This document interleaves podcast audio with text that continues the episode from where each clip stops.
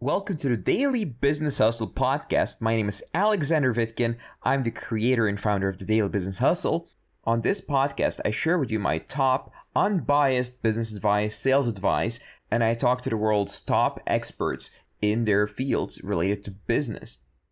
How to find out if your business idea is good.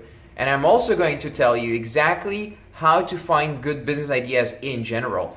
So when I started my business eight years ago, what I did was I went to companies and I offered them a service, just a random service that I came up with that I thought would have, you know, people would be interested in, and I offered that. Now, the ultimate proof always that a business idea is good is if people give you money for it, right? That is the ultimate, ultimate proof. And that's the only proof that I'm satisfied with. However, in some cases, if you need to invest a lot of money to make it reality, um, it's a little bit harder to sell it before you have the money to invest, right? Before you have the company set up, you need to do some kind of research. So, how do you do that?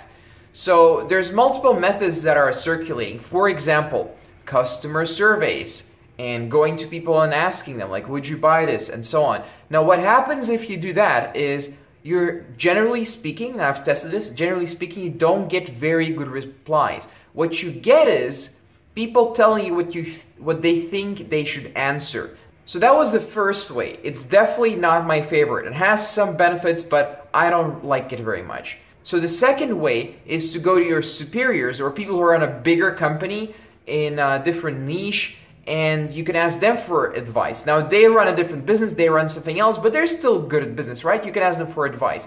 Now, yes, they can give you some good advice, but here's the problem they're disconnected from your audience, they're disconnected from your market. They cannot connect, and that means their advice is worth less. Now, the third way is actually the good way. So, the third way and uh, this worked amazingly well for me, is to go to peers. Peers who already made it, peers who are like just slightly ahead of me, one or two years ahead of me, and who've made it in the same market, selling to the same people and selling the same thing, and validate exactly what you're gonna do and exactly what you're gonna sell with them. Now, this works amazingly well. In tests, they found that this is the best way to validate business ideas and ideas in general, like creative ideas, art, and so on. These are the best, this is the best way to find out if your idea is good. Now, how do you find a business idea in general? In general, if you are looking for a business idea and you don't have an idea already, then you can go and look at companies and see what they're already doing and try to improve it. Instead of trying to find out your own business model, trying to create everything from scratch and being super creative, you go get a working business model and improve upon it. That is the way to get the best ideas for business. Let me know what you guys think in the comments. Do you agree with this? Do you think my methods are not so great, or do you agree and do you think they work fantastically well? Have you tested them out? All right, this was our show for today. Please subscribe, rate, and review this podcast if you like it. I'll see you next time.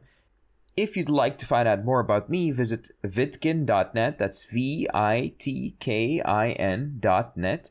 Thank you for listening to this show and see you next time.